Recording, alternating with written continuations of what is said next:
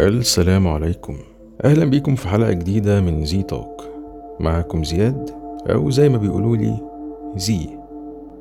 الحقيقة إن حلقة النهاردة مش عن موضوع معين ولكن أنا هحكي قصة حقيقية حصلت معايا أنا شخصيا من أكتر من عشر سنين. كان عندي 17 سنة تقريبا. والحقيقة أنا كتبت اللي حصل ده تاني يوم بالظبط من بعد حدوثه. وبالصدفة إن الأيام دي أنا لقيت النوتة اللي أنا كاتب فيها الواقعة دي بخط إيدي. أنا من الناس اللي طول عمري بحب جدا أكون قاعد لوحدي. لدرجة لما حتى كانوا أهلي مثلا يبقوا مسافرين مصيف كنت أرفض إني أسافر لمجرد إني هكون قاعد في البيت لوحدي. والواقعة اللي حصلت دي حصلت في مرة من المرات دي.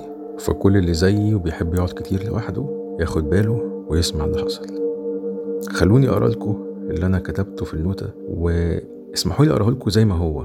أنا لقيتني كاتبه باللغة العربية على غير العادة أنا معرفش ليه. يعني أنا عامة بكتب بالعامية. وممكن يبقى في بعض الكلمات مش صح لغويا بس أنا برضه هقراه زي ما هو زي ما كتبت وقتها زي ما هقوله لكم. من غير ما أصلح حاجة.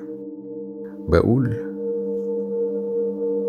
يبدو أنني لم أغلق ذلك الباب جيدا. وتركته مواربا. وبينما أنا جالس وحدي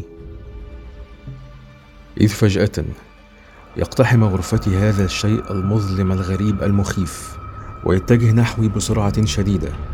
إنه أشبه بشبح أراه أينما التفت يحيط بي من جميع الاتجاهات أو أنه شيطان لا تذهبه التمتمات.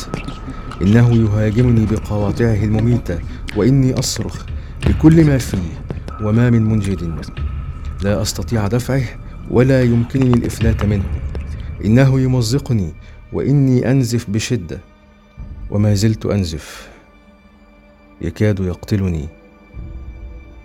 إنه التفكير. إنه التفكير.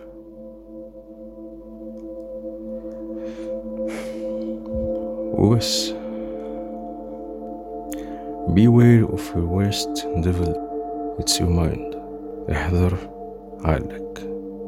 أتمنى تكون الحلقة عجبتكم. تقدروا تسمعوا بودكاست زي توك على أنغامي Spotify Deezer Apple Podcasts Google Podcasts و Castbox. شكرا ليكم.